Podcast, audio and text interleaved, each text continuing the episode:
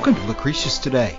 This is a podcast dedicated to the poet Lucretius, who wrote On the Nature of Things, the only complete presentation of Epicurean philosophy left to us from the ancient world. Each week we'll walk you through the Epicurean texts and we'll discuss how Epicurean philosophy can apply to you today. If you find the Epicurean worldview attractive, we invite you to join us in the study of Epicurus at EpicureanFriends.com, where you'll find a discussion thread for each of our podcast episodes and many other topics. We're now in the middle of a series of podcasts intended to provide a general overview of Epicurean philosophy based on the organizational structure employed by Norman DeWitt in his book Epicurus and His Philosophy. Now let's join the discussion. Welcome to episode 161 of Lucretius Today. We're in the middle of chapter 8 with the sections Sensations and Epicurus Not an Empiricist. Both of those are related to each other, so we're covering them together. And we've already been talking to some degree about what's been the general overview of the sensation subsection. But what DeWitt talks about here is that in the canon, the sensations denotes the five senses vision, hearing, smell, taste, and touch. And DeWitt says nothing else frequently it seems to me that when you talk about the brain receiving images from outside, you ought to be at least considering that to be another direct contact with the outside world. And then, of course, today we talk about senses of balance and other potential senses that the body may have that are not as significant by any means as these first five, but may exist. The issue being, as DeWitt talks about, that these senses qualify as criteria because they are direct physical contacts between the living being and the external physical reality. DeWitt says that they also qualify as a criteria because they are irrational, they are incapable of memory, and they pronounce no judgments the sensations just register what they're receiving and then transmit that to the mind without comment on what it is and without any sense of recognition of what it is. That the recognition function is something that's performed in the mind and is a separate process from the operation of the senses themselves. And I think that's a very important point that this information that we're receiving through the five senses are not being commented on by the organs that receive them. Yeah, and part of what that does, Cassius, is that prevents kind of a, an end run for reason, you know, to get back into the canon. We spent a long time talking about how reason is, is not part of Epicurus's canon of epistemology. It takes place later in the process. But if we were to speak of senses as being rational, capable of memory, and able to pronounce judgment, that would seem to suggest that reason had crept back in yeah, reason or opinion of any kind. And that's a topic that we're going to tackle in much more detail when we get to anticipations. Unfortunately, because of the few texts we have on it, is controversial and poorly understood. Whatever anticipations are, it seems to be that what makes something a part of the canon of truth is that it receives information without commenting on it, without forming an opinion about it, without processing it in your mind using reason or any other method you might like to think about it's a pre-processing part of consciousness might be one way to say it in a sense it's kind of part of the raw material that consciousness yeah. has to operate on yeah since the criterion of truth is supposed to be something like a ruler or a yardstick that we're comparing things to it's always seemed to me like it would be sort of a feedback loop that would distort everything if you could create something in your mind in terms of an opinion and then inject that back into the yardstick as if you've formed the yardstick as a result of thinking about something. I don't think that's the way these things are supposed to work. And surely the sensations are not supposed to work that way. But when we get to the anticipations discussion, it will be a lot more complex because the existing texts do seem to talk about a processing function that is hard to distinguish from opinion forming. But for today, the big issue that we're going to be discussing is this whole issue of whether Epicurus was an empiricist or not. A lot of people today, in loose discussion anyway, will consider empiricism to mean that there's just simply nothing in your mind that does not come through the senses. The question of empiricism in the modern world focuses on taking the sensations as absolutely true and that basically all information comes to us through that way. DeWitt begins the discussion of this by pointing out that Epicurean physics rests on the 12 elementary principles, which we don't have a list of anymore, but which, if we go to the letter to Herodotus and compare it to Lucretius, we can see that there's a very parallel structure of observation about atoms and the nature of the universe and so forth. So DeWitt's first point about empiricism is that Epicurus takes those elementary principles like nothing comes from nothing, nothing goes to nothing, that Epicurus takes those principles and then uses them like theorems of geometry, deducing from those principles other conclusions, such as his conclusion about the size of the universe or the fact that the universe, in his view, is eternal in time.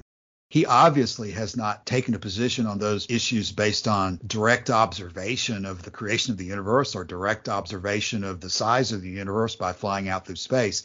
He's taking these positions based on deducing from his first theorems implications of what they must require if they are in fact true. So DeWitt's point here is that that is a crucially important part of Epicurean philosophy and it is not based on direct observation through the senses. And so if we did nothing other in this section than talk about that, that would be sufficient alone to show that Epicurus is not simply taking the position that all sensations are true, all sensations are all I know, and therefore that's the end of our thought process. Yeah, and it kind of works on two levels. You can take the elementary principles and build from them, but you can also build toward them. So, for example, in the case as to whether anything can return to nothing, Lucretius in the Rolfe Humphreys translation says, for example, that an indiscriminate common violence would eventually bring an end to everything and there would be nothing left. So, it's that kind of approach that's built into it, which he's describing here as like theorems of geometry. DeWitt will point out that the style that Epicurus uses is drawn from Euclid and his book on geometry because it was very simple and very easy to understand. Epicurus's letters are not written, generally speaking, in a high style that would typify the work of Cicero or Plato. He wants it to be understandable. Right. And when you refer to Plato, as with much of what we're doing, going back to compare Epicurus to Plato is very helpful because, as DeWitt points out, the reason that Lucretius and Epicurus himself are stressing the evidence of the senses, the reliability of the senses, the fact that one sensation cannot contradict another, the fact that reason cannot operate without the senses, the reason is because Plato and these other people, even Aristotle to an extent, had alleged that there was no way to reach conclusions about what's true and what's not true based on the senses because they're inherently deceptive. The cave analogy, what Epicurus needed to do first was to set up a theory of how the sensations are in fact reliable. And so Lucretius in particular spends a lot of time talking about illusions and how images work and how it is understandable if you examine the process that the sensations are reliable. They're the only thing we have to make our decisions based on. And that reason cannot contradict the senses without some other basis because it has no basis other than the sensations on which to work. So, the first aspect of understanding why we're even talking about this is that we're combating skepticism, the idea that nothing can be known at all. So we first establish that the sensations are reliable and how to work with them. But that doesn't mean that we stop there. And that's the point we're hitting on today. You don't stop at just observing what something looks like. Your mind is then going to process it later on after you receive that data. And the processing of it is going to be through deductive reasoning, as we're talking about which means importantly that there's no reason to put Epicurus on the shelf and say that, oh, Epicurus says all sensations are true. That's what we go by. Epicurus is a very deep thinker and telling you that you take the information from the sensations and then you derive from them using deductive reasoning conclusions about things that are hidden, that's the word that Epicurus uses a lot, such as what happens when you're dead, such as whether there's a supernatural God, such as big issues regarding faith and religion and all sorts of things that you don't have direct evidence on. Epicurus doesn't leave you blind and say that, well, if you don't see it, then you don't believe it. That's not the way Epicurean thinking works. Yeah, and DeWitt also points out here that Epicurus, by taking a position between skepticism and empiricism, when he criticizes one of them in the view of certain people to align himself with the other, and DeWitt is suggesting that a lot of the confusion on these issues has come in because of things like that. Yeah, and you know, I could see the possibility that somebody's thinking to themselves, I said, listen to this, why are we even talking about this? Who cares whether he's an empiricist or not? You know, empiricism's great, isn't it?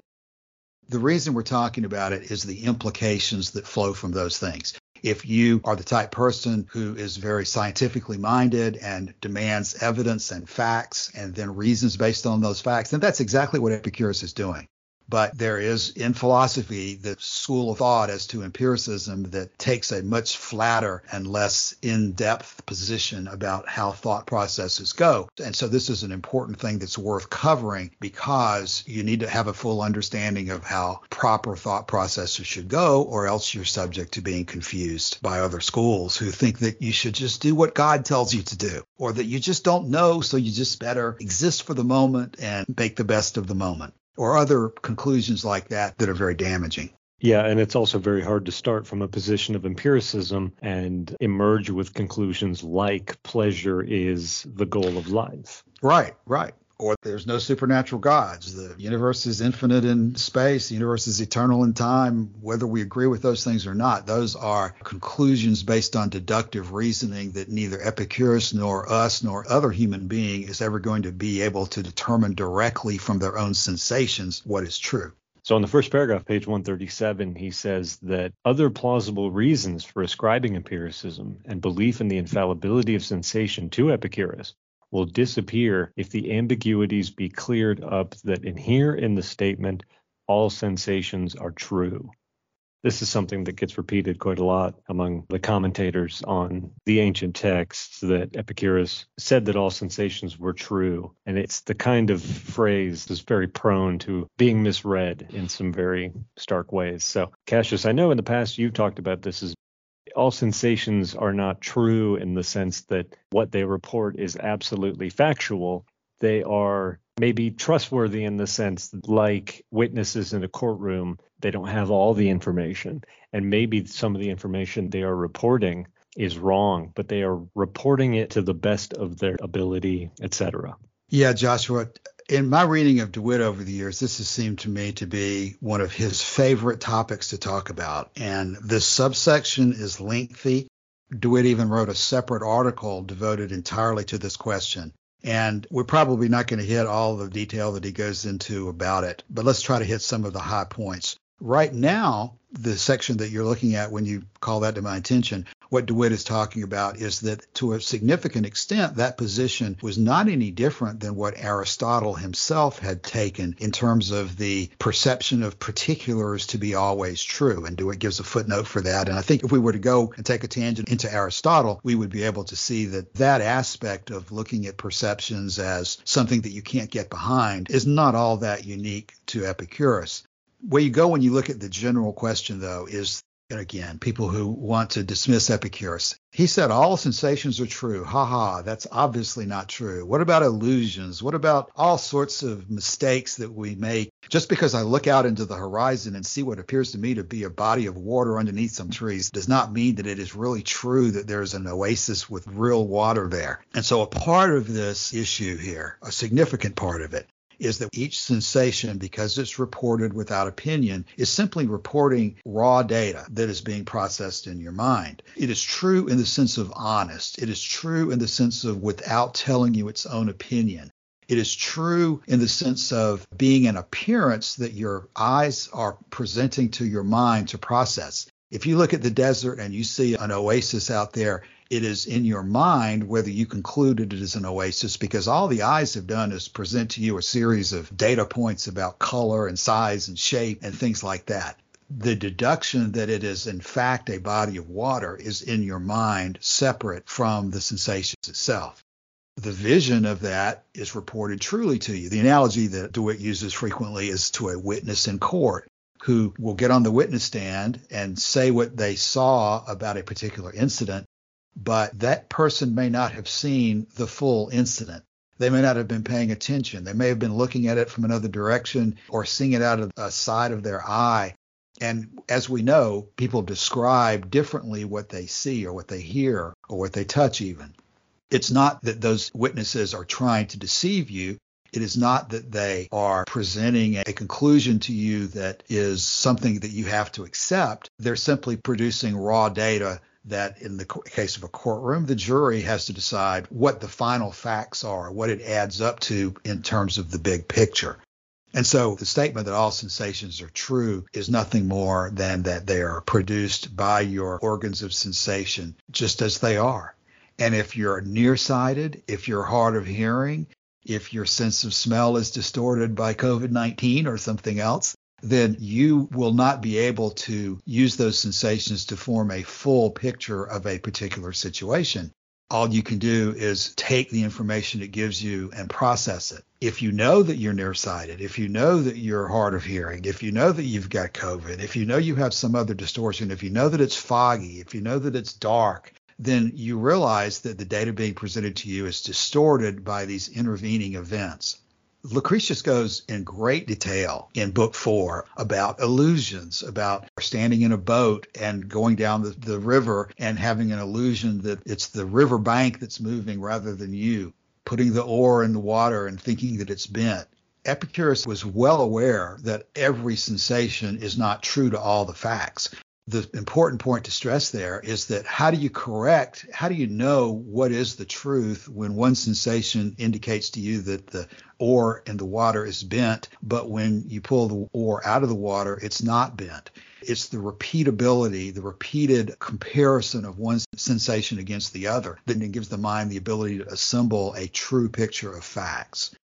The oar does appear to be bent when it's in water. The oar does not appear to be bent when it's out of water. It's up to your mind to understand the difference in context and pull together the big picture from the different and separate observations. So, all sensations are true is correct and totally defensible when understood from the point of view of the word true being reported honestly and without its own opinion. Yeah, and certainly you could find examples in arenas where certain animals are better at, you know, hawks have better eyes than humans. Mm-hmm. Does that mean that their sight is more true than humans? It's that kind of question that we're interested in.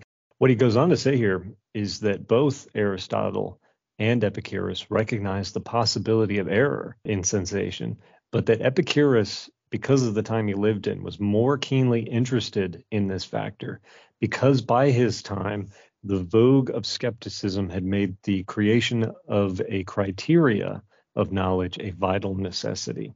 He was consequently at pains to locate the source of error, and he found it in the hasty action of the automatic mind. Right. Error is in the mind and not in the senses. One of the statements DeWitt makes that I'm looking at right now is on page 138, quote, the fallacies of those who impute to him belief in the infallibility of sensation lie partly in their failure to observe the ambiguity of the word true and in their confusion of truth with value. And that's basically another way of saying the observation that the oar in the water is true is not wrong. It appears to be what it is, but it's not of value in completely determining the true shape of the oar. You have to take the oar out of the water compare it with other observations when it's not in the water, and then you have the ability to have a more accurate to the facts conclusion. The other thing probably to mention here is that it would be possible to train your mind in certain areas to account for the error that it makes, right? So, for example, in the case of the oar that looks bent underwater, blue herons are actually very good at standing above water and looking into it because that's how they get their food. So if you were a human, for example, who spent most of their life spearfishing from the surface, that would give you better intellectual equipment when you're approaching some of these problems. I don't know why this comes to my mind in that sense. It's kind of like if you're manning an anti-aircraft gun and you're shooting at airplanes in the sky, you're going to have to shoot ahead of the airplane in order to hit it. Yeah, the old joke from Star Wars is the Imperial Stormtrooper Marksmanship Academy. because mm-hmm. they always manage to shoot right behind them. So we probably shouldn't omit the example that they seem to give the most frequently the issue of the tower at the distance looks round, but when we get close to it, it appears to be square. And it's obvious that when you walk up to it closely that it is square, but from a distance you can't tell that it's got these sharp edges. The edges of the turrets may look round.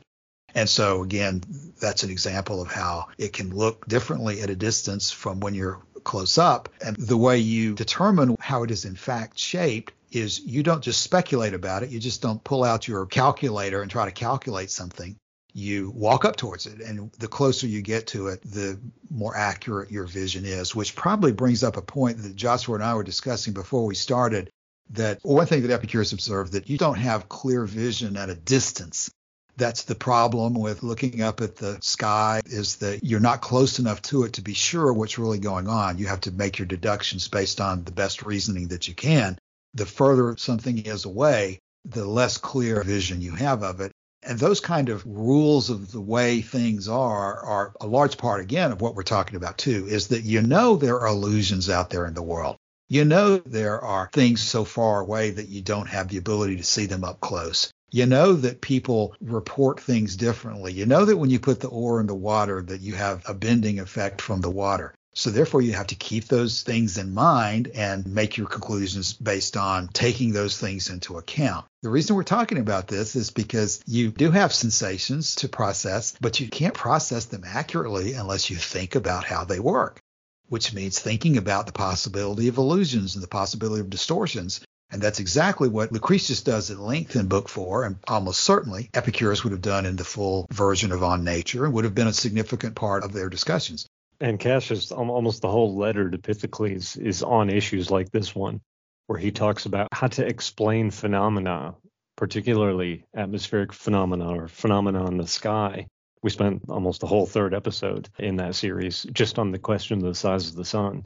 And sometimes the answer is just to withhold judgment. When there's multiple competing explanations that could each do a satisfactory job of explaining the phenomena, you simply withhold judgment. That's another way to get around the error that the mind is constantly involved in.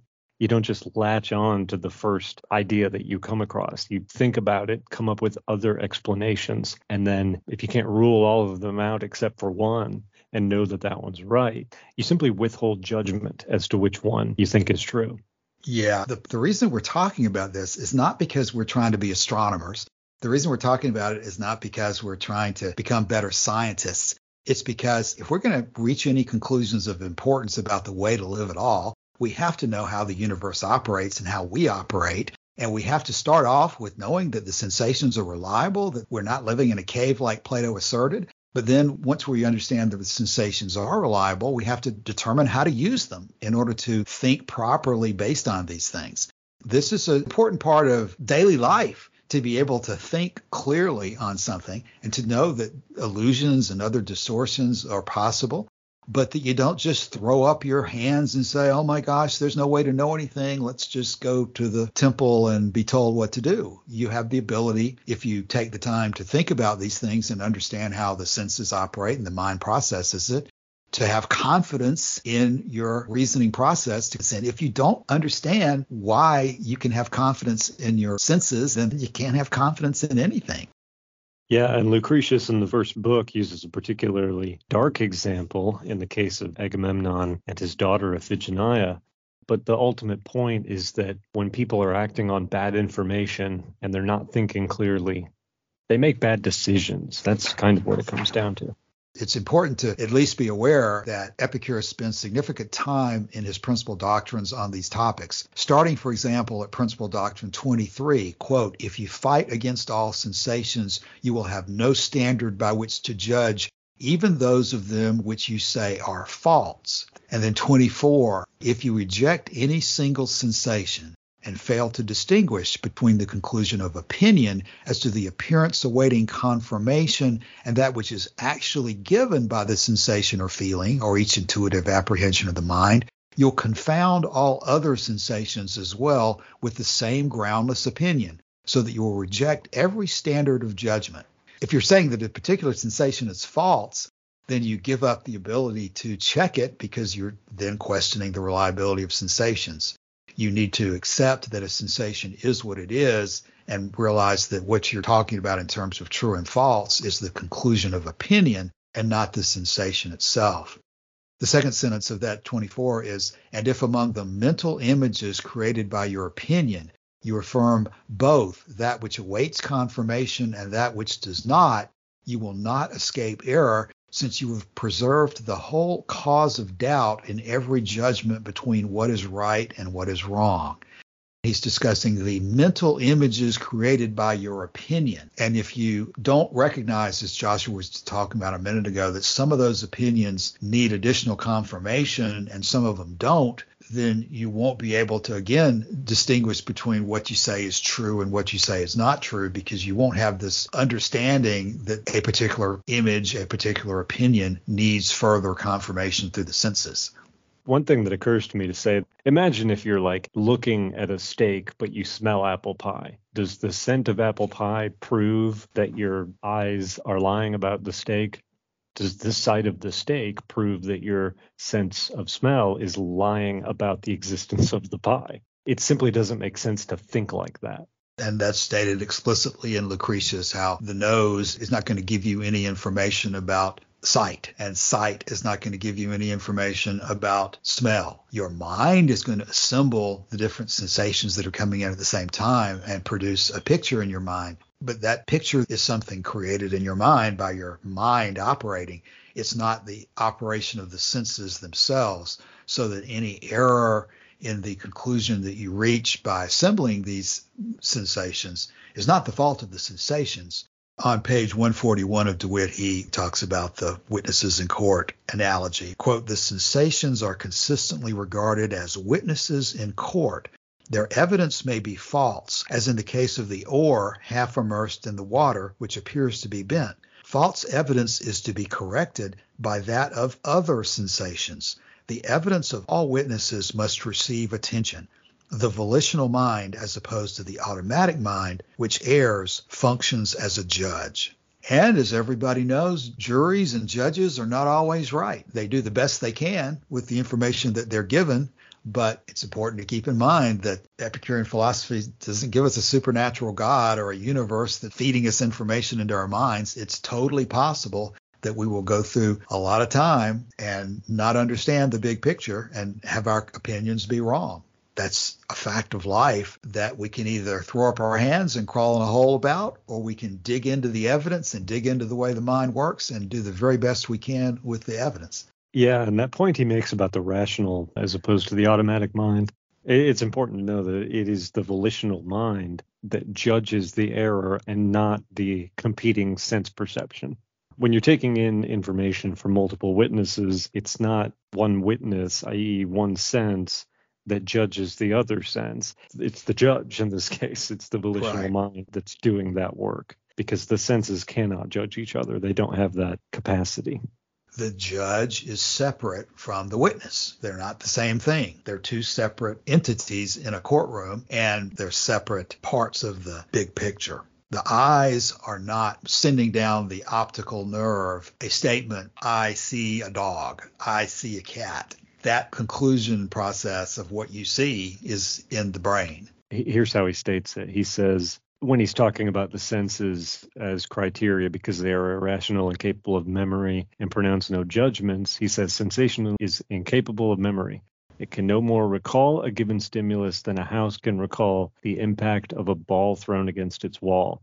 The sensation merely registers a stimulus, a melody, for example. It is the memory that says, I have heard this before. It is the intelligence that says, home sweet home. That's where the recognition is happening. It's not happening in the senses. As we begin to reach the end of this section, at the top of 142 is a particularly important paragraph that I think we should treat in detail. DeWitt says that nowhere in the letter to Herodotus or in the authorized doctrines do we find the statement that, quote, all sensations are true, unquote. On the contrary, the epitome begins by urging the student to give heed to the sensations under all circumstances, and especially the immediate perceptions, whether of the intelligence or of any criteria whatsoever, which manifestly allows some value to all sensations and special value to immediate sensations. At the end of the epitome, the student is warned to check his own observations against those of others. These authentic statements are incompatible with the belief in the infallibility of sensation. They presume belief in gradations of value among sensations and also the need of perpetual caution against error. Which again just takes us back to the big point being that while the sensations are the basis of all our knowledge, we have to process the sensations into conclusions and opinions that those are not just handed to us automatically by the operation of the eyes or the ears or any other sense organ. A knowledge and an understanding of how it all fits together and how they work together is crucial to being able to accurately work with that information. What this demonstrates partially, Cassius, is the danger of oversimplification. You can see how someone would read Epicurus's texts and come away with ideas like all sensations are true, but that would be a gross oversimplification of what he actually said to the point where it's actually misleading because Epicurus's language is always very technical, very precise. He's always very precise when he's speaking. So, for example, when people say, oh, Epicurus thought that pleasure was the absence of pain, when you go to what Epicurus actually says in his principal doctrines, it's much more technical and precise and complete would be the word than simply saying pleasure is the absence of pain and therefore it's the absence of pain that is the good. You know when he says things like the limit of the quantity of pleasure is the removal of all pain there's, there's a lot more going on in that sentence than simply saying that pleasure is the absence of pain. It's the same in the case of all sensations are true that takes everything that he had to say about sensations and tries to boil it down into five words. But just by the process of doing that, it comes across as being completely misleading.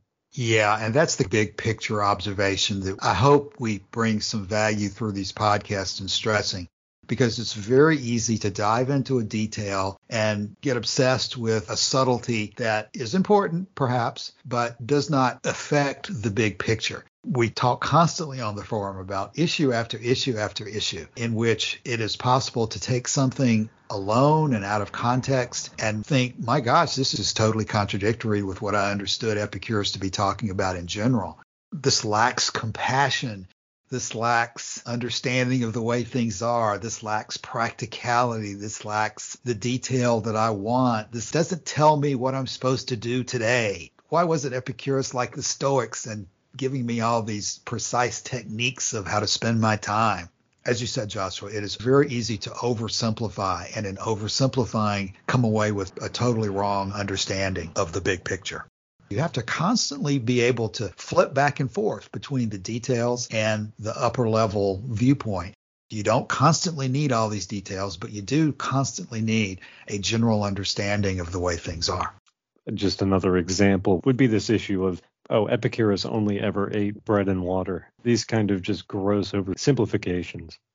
When we, I mean, it, this is an example where we know for certain that in another instance he asked for food that was not bread or water you can kind of see the seed of where it starts, but then it just gets taken to these absurd conclusions that if you really looked into the text and, and made an honest effort to study them and to see what they were actually really saying in depth and considered in light of everything that he wrote, you would come away with a completely different conclusion and a far more accurate one.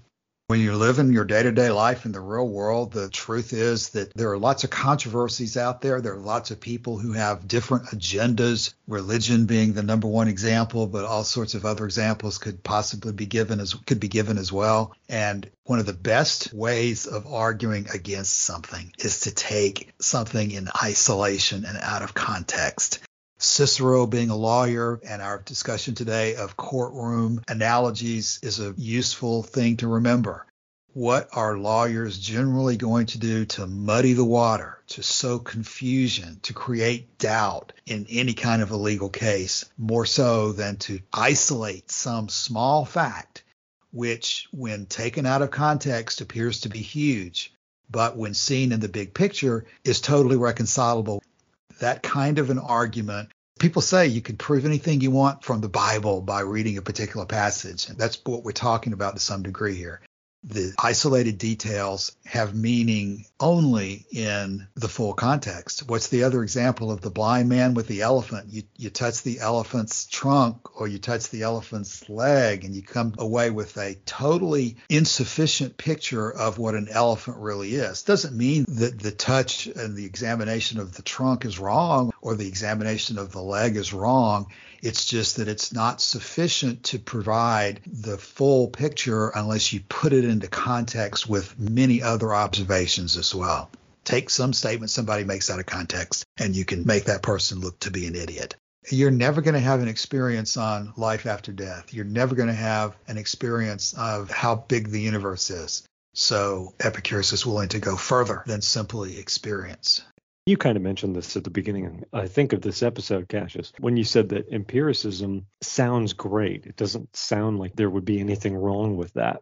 And for certain disciplines, that's true. Empiricism works for disciplines where you are looking for a narrowly defined set of answers to specific problems. But in the case of, of a total philosophy, like Epicurus is trying to build, empiricism does not answer anything like his total purpose. It doesn't tell you anything about ethics, for one thing. There's no description of what we sense that can tell us anything really uh, logically about what we ought to do. This is David Hume's guillotine, right? This is his is ought problem.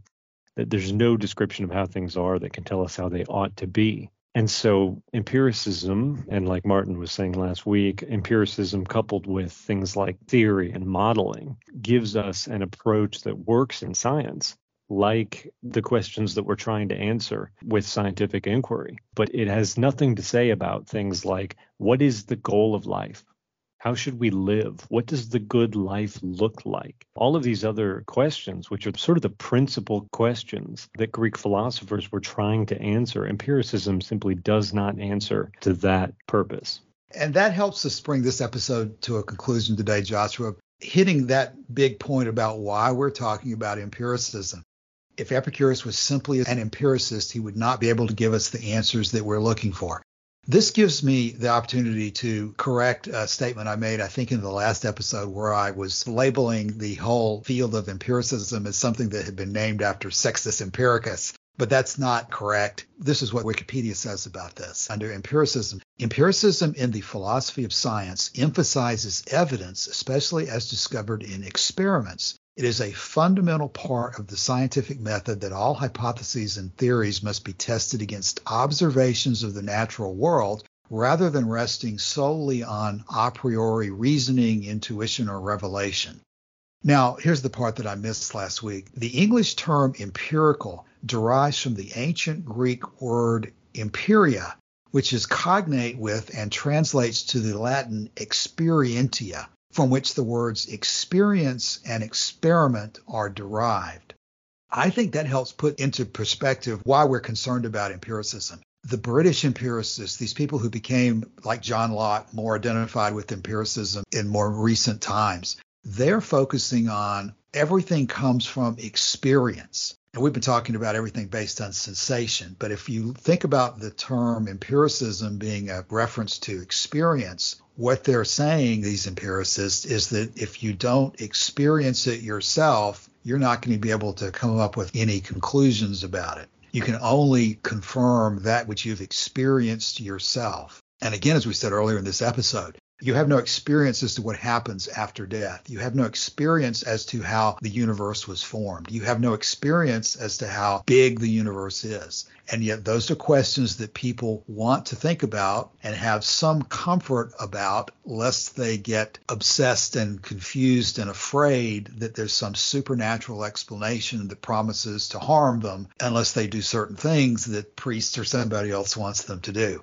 Epicurus is willing to go further than just his own personal experience. And he's willing to take his personal experience through senses and, based on that, derive conclusions that are logically consistent with that experience. If you simply stop at experience, you're just going to say, I don't know about all these other questions.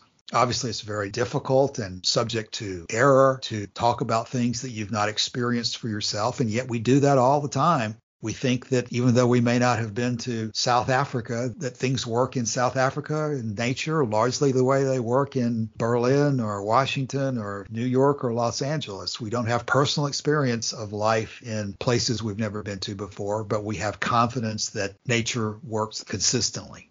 And that's why it's important not to limit yourself to an empirical view of philosophy in which if you haven't experienced it yourself, then there's no way to have any knowledge about it. Related to that is going to be the question that we discuss next week, which is going to be that of anticipations. Anticipations is going to be a complicated subject, but we invite you to drop by the forum and let us know your comments and thoughts on that topic or any other topics you'd like to talk about. Thanks for your time this week, and we'll see you again next time.